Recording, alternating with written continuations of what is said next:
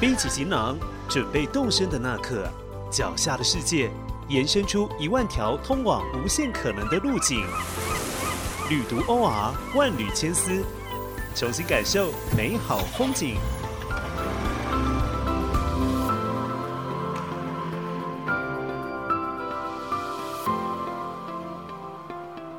承载了千年丝路历史与伊斯兰风情的新疆，是东西方文化交流碰撞产生的神奇场域。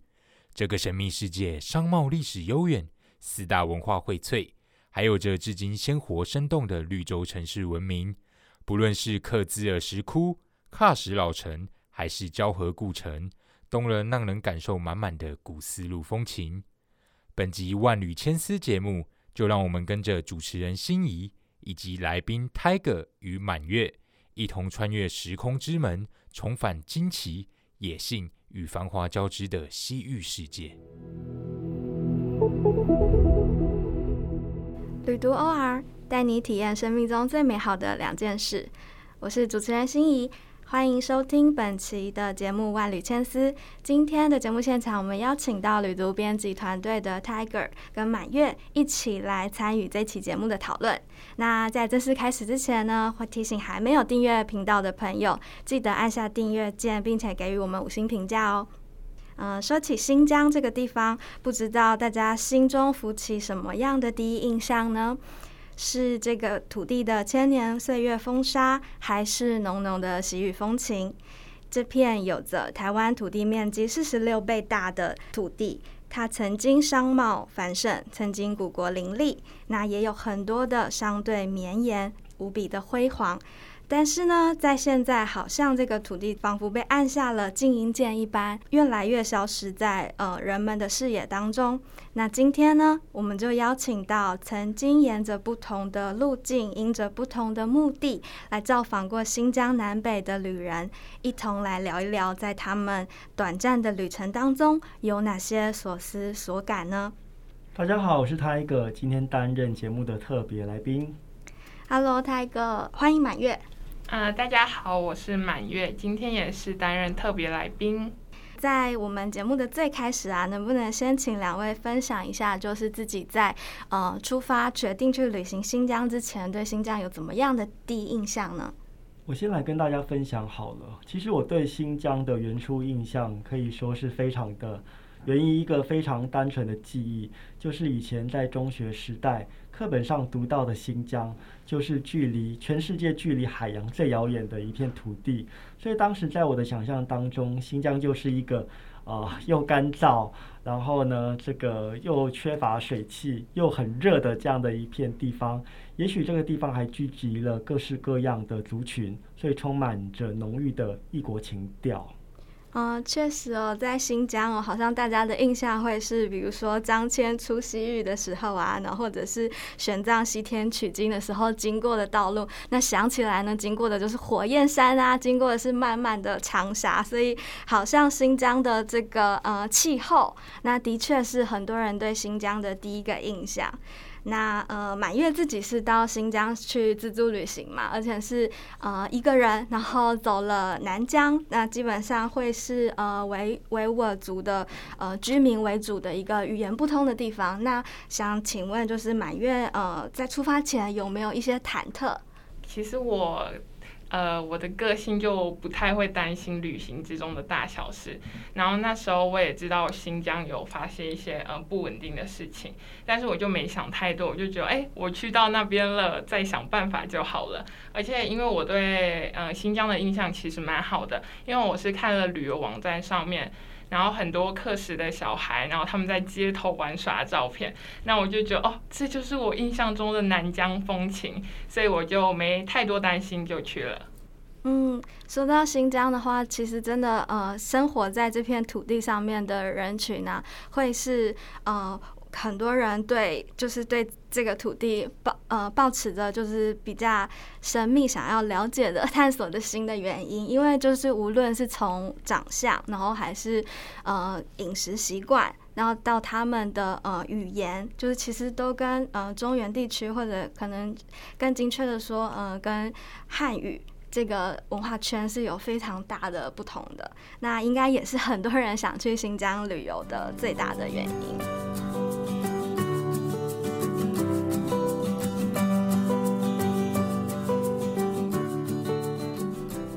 了两位对新疆的第一印象，想必大家也对这趟丝路之旅满怀了期待。那我们知道呢，要通往新疆，就有一条非常重要的道路，叫做丝绸之路。那接下来呢，我们就先呃针对丝绸之路啊，然后西域啊等等新疆这几个名词呢，一同来分享一下呃这些名词的词源起起因，然后以及呢后面我们再来看看，就是现在的新疆跟历史上的新疆还有多少曾经相似的部分。说到丝绸之路这个词哦，其实它呃有一点点。特殊的地方在于呢，其实这个词并不是来自于呃中国，就是它最早呢其实是跟两个德国的地理学家跟学者有关系，就是这个词呢是从德国所提出来的，而后呢就是有一位德国学者胡特森，他撰写了一本专著叫做《丝路》，这个称谓呢才在中国广为的流传下来。所以我觉得这件事情非常有趣。你看，一个外国的学者，他竟然能够从呃一个物质文化的发想去为这条古道命名。其实我想到中国有很多的古道都是跟物质的往来有关系，比如说茶马古道就是跟茶叶、跟马匹的往来运输有关。所以可以想见，就是在古人的心目中，这些古道最大的一个用途，或许就在于。物质或者是商业贸易往来，所以我想这个丝绸之路真的是名不虚传哦。透过这个思路呢，就将东方的一些器物跟文明带到了西方，同样的，西方的宗教文化也借由丝绸之路给传扬开来了。嗯，其实很有意思，因为如果是从一个呃东方的视角来看的话，也许这条道路上最重要的不是传出了丝绸这件事情，也许我们会把它命名为是一条音乐之路，或者一条宗教之路。那呃，甚至包括我们日常生活所需会呃吃到的各种各样来自西方的食物，那。也许是对一般平民百姓来说影响更大的，然后可能不是丝绸，但丝绸是一个非常带有就是西方人观看东方的这样子一个视角的一个名称。那除此之外呢，就是不知道大家还有没有想过，就是新疆跟西域这两个词呢，其实它也带有特定的观察的视角。就是所谓的新疆新的疆土新辟疆土，它是对于谁来说是新呢？那西域又是呃对于哪一群人来说是西方的土地？那这两个词呢，其实啊，分别都有不同的有意思的故事在背后。那我们可以先聊聊西域。那西域这个词呢，可能会让很多人有比较大的想象空间。那包括呃，旅读在九月号最新出刊的一期啊。封面故事当中呢，我们也是选用了失落的西域古国这样子一个呃比较呃明显的标题，然后用这个西域这个词，然后来讲呃西域四十八国当中其中的十四个不同的古文明。但是回到前面说的西域这个词。究竟是怎么来的？就在我们的呃史料上是可考的，就是最早呢，呃，它是出现在《汉书·西域传》这样子的一个篇名当中。那其实呢，呃，以前呢，这个西域呢，它的范围其实是可大可小。我不知道如果现在让那个泰戈跟满月来定义的话，你们会觉得西域的范围包括哪里？我觉得应该是。玉门关以西，然后中亚以东。哇，这是非常精确的一个定义哦。那果然满月是有旅行过、有做过行前功课的人。那它狭义来说的话呢，它其实就是指的这样一个地区，然后是以前的那个西域都护府，就是非常明确的有地理边界的一个地方。那但是如果广义来说的话，其实它就是整个。西方世界就是当中原政权就是呃管辖不到，或者是呃管辖到的，就是除除了他们呃比较能控制的，就是军事力量比较能控制的中原地区以外以西的地方，就他们就叫西域。那呃，新疆这个词，呃，从西域到新疆的演变，其实也是经过非常多年的一个历史进程。因为呃，新疆这个词可能对大家来说耳熟能详，但是应该多少大家会感觉到西域这个词应该呃出现的时间比新疆更久远一些。那新疆这个词是一直到了一七七五年，就是一直到了十八世纪左右清朝的时候，在乾隆年间，那才有新疆这个新的专有名词的出现。那当初呢，他也是呃历经了康雍乾山草，就是七十年左右的时间，就是一直在呃试图要平定或者笼络呃长居在现在的北疆这一带的当时的呃准噶尔蒙古部，那也叫做西蒙古，就是在七十年左右的时间呢，呃一直都没有办法。跟西蒙古这边取得一个比较平稳的一个关系，那所以呢，后来嗯，乾隆其实是花了大量的时间，就是呃大量的军民投入，就是是剿灭了蒙古整个蒙古部。那这也是被乾隆皇帝自己列为他的十全武功之首里面最重要的一个，就是所谓就是他们。口中的新辟了这个西疆这个疆土，那其实当然从清朝的眼光来看是呃是属于是平定整个部，然后属于是新增了疆土，但是如果从整个蒙古部的历史观来看的话，就是一个非常惨烈的一个灭族的悲剧。那所以当我们讲到新疆这个词的时候，其实是可以。多去思考一下，哎，这个词背后它其实蕴含的就是是清朝的主观的意识，对清朝来说是一个新的疆土。那当然后面呢，很多人在呃学那个地理课堂的时候，其实会去拆解那个“疆”这个字。然后会把它，老师会告诉你，这个江就是三山夹两盆，所以就是讲了新疆的地理有三座山，然后中间有两个盆地等等的。那这些都是后话了。那说了这么多新疆的实地背景哦，其实我们还是可以回到呃今天的主题来看看，说新疆就是呃历经了两千多年的这个岁月风沙，那现在的新疆。是还留有多少以前呃，在我们印象中呃，在《汉书》里面讲的西域的成分，然后或者甚至是清朝里面他们去评定的那个新的疆土，现在的新疆是呈现一个怎么样的氛围呢？那假如我到了现场，可以看到什么？我们就请呃泰哥跟满月互相各自来分享一下自己的旅程。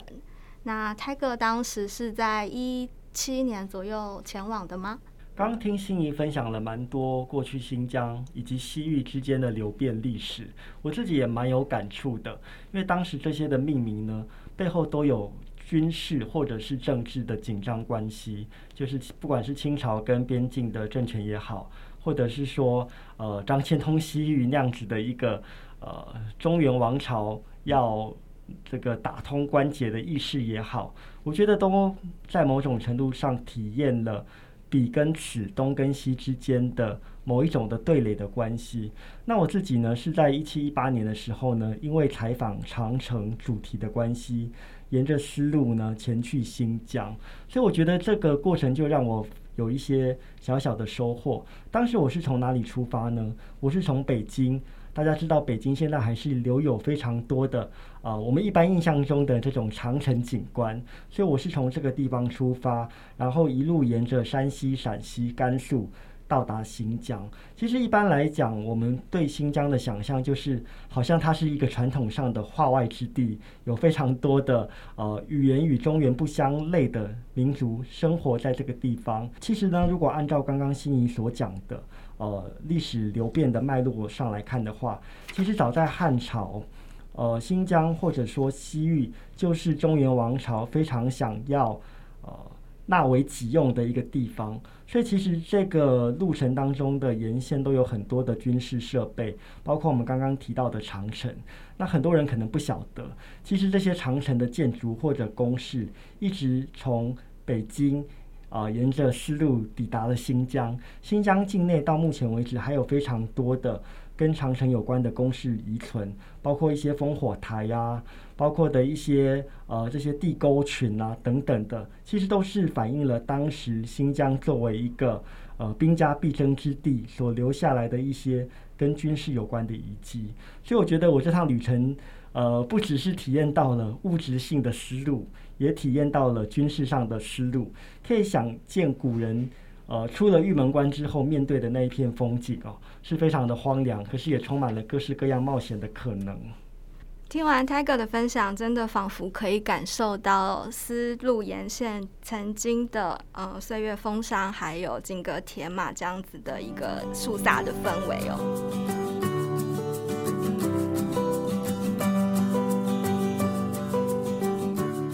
那除了呃沿着丝路这样子走一个历史探索之旅之外呢，一定也有很多人是对西域曾经存在而又消失的四十八个古国，呃，包括著名的楼兰美女，然后车师。呃，秋瓷等等的帝国有着很多的想象。那满月呢？呃，在旅行的途中曾经途经过，那他后来也嗯撰写过相关的报道。那我们请满月分享一下他自己的旅程，然后以及怎么样玩这些消失的西域古国。我是大概在二零一九年的夏季，然后去到新疆的。然后我小时候对新疆的印象，我记得，呃，我小学二零零四年的时候，然后那时候就新闻报很大，有小河公主出事了，那我就想说，哦，小河公主跟楼兰就是很异域风情的东西，我会觉得哇，好有趣，我就是有一天一定要去看看。然后有一次，不知道你们有没有去过新疆博物馆？嗯，反正我去的时候我很惊讶，因为我看到很多干尸，然后那些干尸就是小河墓地挖出来的干尸，然后那些干尸其实跟楼兰文明没有太大的关系，它比楼兰文明早了一千六百多年，然后他们那里的样式大概就是很多的胡杨木桩，然后。大概四公尺长的胡杨木桩，直直的插入地上。然后有考古学家就是根据考证后，觉得这是古人对生殖器的崇拜，然后是在祈求人丁的兴旺。然后这就是我对小河墓地的一个，反正那时候看到那一个干尸，我就觉得很惊讶。刚刚听满月讲那个干尸啊，我其实我印象也蛮深刻的，因为我记得我去到当地的博物馆参览的时候，为我们导览的是一位。呃，维吾尔族的美丽的呃女性导览员，结果她就用那个呃不甚标准的这个华语呢，就说，其实我们这间博物馆呢是以干尸的典藏之呃闻名。那听到这句话，我就有点想笑，因为一般我们想到博物馆的典藏，都会想到像是翠玉白菜啦。或者是说什么样的历史名画？没想到这边的博物馆是以干尸作为他们的镇馆之宝，所以这个差异呢，我觉得还蛮有趣的。那也刚刚呼应了呃满月所说的，就是这个地方有非常多的因为地理跟天气的条件而形成的干干湿样本群，可以这样讲。反而现在呢，成为我们去从这些遗迹当中去挖掘历史跟文化脉络的一个非常好的啊。一个出土的文物。对，其实说到干尸，还有一个有趣的事情啊，就是我曾经写过一个呃关于吐鲁番博物馆的他们新训的报道，然后呢，他们当时就是推出了一个夜宿博物馆的活动。那可能我们想的就是，我们屏东也有那个夜宿海参馆啊，然后这是一个比较温馨、那亲子呃可以共欢的一个活动。那在吐鲁番博物馆呢，他们推的是与干尸共眠，就是晚上的时候你可以架一个那个帐篷。然后睡在就是有着干尸展览品的展馆当中，那那当时也有流露出一些新闻照片，就是看起来就非常的有点瘆人，就是 是一个呃，这可见这这真的是一个当地的一个非常主要的卖点。那确实也是因为气候的关系，那呃在沙漠里面呢，经过这么多年的风吹。余达，就是其实呃四十八个古国里面留下来的遗迹，呃基本上印象可见的就是黄一片片的黄土。那不知道满月还有没有要跟大家推荐一下？就是假如我真的是对就是这块历史很有兴趣的话，到了新疆我有哪些必须要去造访的呃古国的遗址？然后或者是还有哪几个文明，就是除了楼兰以外，然后还很值得大家前往的？嗯，除了楼兰以外，我很推荐秋瓷，因为大家都知道，就是呃。佛教是从西域传入中原的，然后秋瓷它就是一个以佛教为国教的国家，它很有名的是它里面有一个克孜尔石窟。然后通常石窟我们会想到莫高窟嘛，但是克孜尔石窟的年代还比莫高窟早了一百多年。然后它的风格融合了就是秋瓷本土的风格，还有中原汉式啊，然后西域回鹘的，还有希腊罗马的风格。然后它的石窟样式仿造就是印度阿占陀的石窟样式，所以我就觉得说，嗯，克孜尔石窟就是跟莫高窟一样，都是很值得去探访的。嗯，我也有机会去到克孜尔石窟，然后其实最明显的一个区别就是你会非常明确的感受到这个呃佛教文化在传播的过程中它的演变，因为呢，呃，这个克孜尔石窟它的无论是它绘画的风格，然后它选用的颜料等等的，都是。非常的偏印度的风格，然后更相比于呃，可能在比较中原地区的这个呃北魏的这些呃，比如说云冈石窟，然后或者是呃泰戈有去过的敦煌石窟等等的，它的呃已经不无论是从那个佛教的式样上面，就是他们都已经会渐渐的出现出有汉化的风格。那但是在克孜石窟，它就是呃。介于就是非常纯粹的那种犍陀罗风格，然后跟汉地的佛教造像文化当中，就是从地理上，然后从年代上，从风格上都可以看得出来，就是这个宗教的传播，它真的是涓就涓涓细流这样子，慢慢的一步一步的，然后来演进的。那除此之外呢，应该很多人呢，和到了新疆之后会去拜访了呃交河故城这样子的一个景点。那交河故城背后又有哪一个王朝，有哪些故事呢？交河故城的主人是车师，然后车师他原名叫做孤师，然后在西汉跟匈奴的之间的战争之后，被分为前后两国。然后后国就建立了交河故城，呃，整座城的形状又很像一片叶子，所以又被称为一叶城。然后我记得心仪跟 Tiger 好像都有去过，然后可以请你们分享一下吗？是我到新疆的时候呢，也顺道游历了几个古城啦。虽然我在新疆待的时间并不算特别长哦，交河故城算是让我印象蛮深刻的一个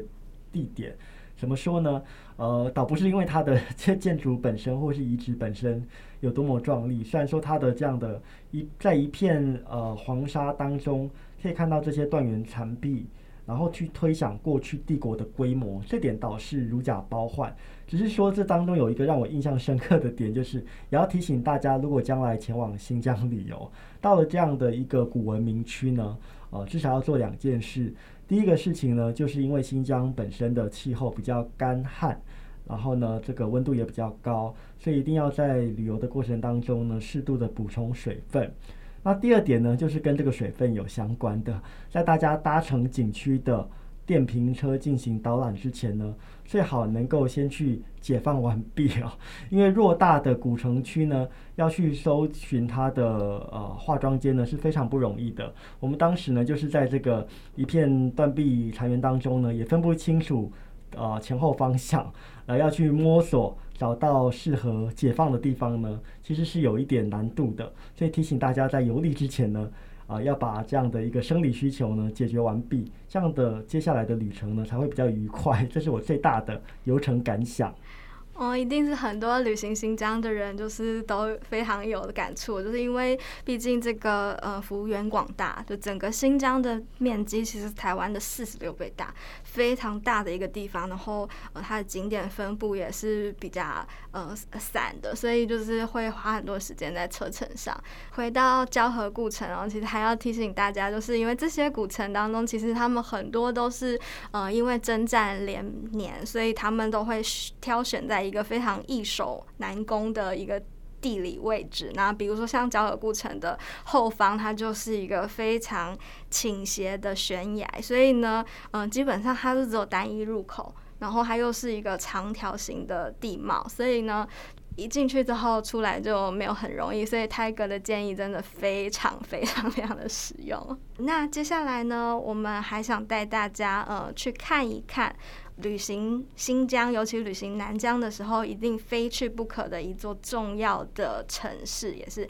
新疆最早的门户，也就是喀什。那在喀什的话，有哪些景点是可以跟西域古国有关系的呢？我觉得最好的、最保留最完整的景点就是高台民居，它存在喀什已经有两千多年的历史了。然后居住在那边的人，通常都是呃。呃，最原本的维吾尔族人，但是在我一九年夏天去的时候，那里已经就被封起来了。政府就是为了居民的安全着想，所以已经不再让任何人进去，然后原本的居民也都搬出去了。嗯，其实。高台民居，它真的是有可能会有一个安全的隐患，是在于就是它的房子跟房子之间是彼此一层一层叠上去的，就是他们好多的房子是共用一个一座墙，然后或者是呃你家的楼顶就是我家的一楼的楼底，就是所以嗯，就既然所谓叫高台民居嘛，可以想象它是层层叠上去的。那又因为这个地方它更多使用的建材是黄土，那所以确实是当很多游客进入的时候踩踏啊穿梭，的确是可能有一些呃隐患。那也希望呢，呃，不知道当地的政府会不会妥善的规划，然后好好的把这个绵延这么多年的一个呃遗迹，然后还活着的遗迹，好好的。重新整理之后，然后重新的对外开放，就是我们也期待 这一天。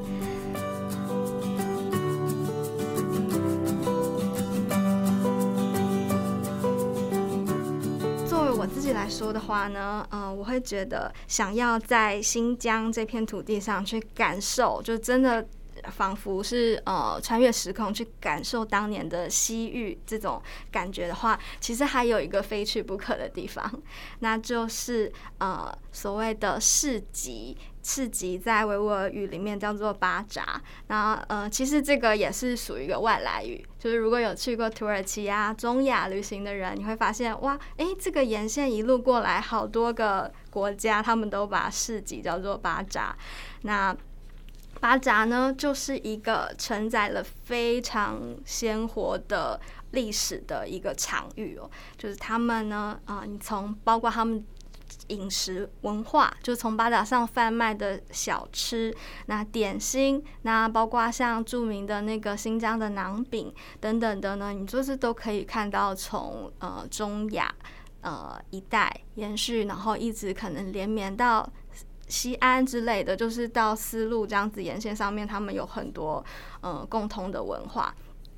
那我想游览新疆的最佳的方式呢，呃，除了我们去。呃，探索它背后的人文、历史、地理之外呢，也可以试着，就是你就把自己完全清空，然后就像一个当地人一样，然后无惧于这个语言的隔阂，然后试着去像当地人一样，就是逛一逛这个绿洲上面的市集。那关于这个巴扎到底要怎么逛？那行前有哪些功课要做？那你是不是要学一些呃当地人常用的用语？那到底怎么买东西？怎么点餐？有什么雷点可能会踩到？那有什么地方可以呃帮助你跟当地人更加和善的相处呢？我们会在下一集带着大家一同穿越时空去赶集。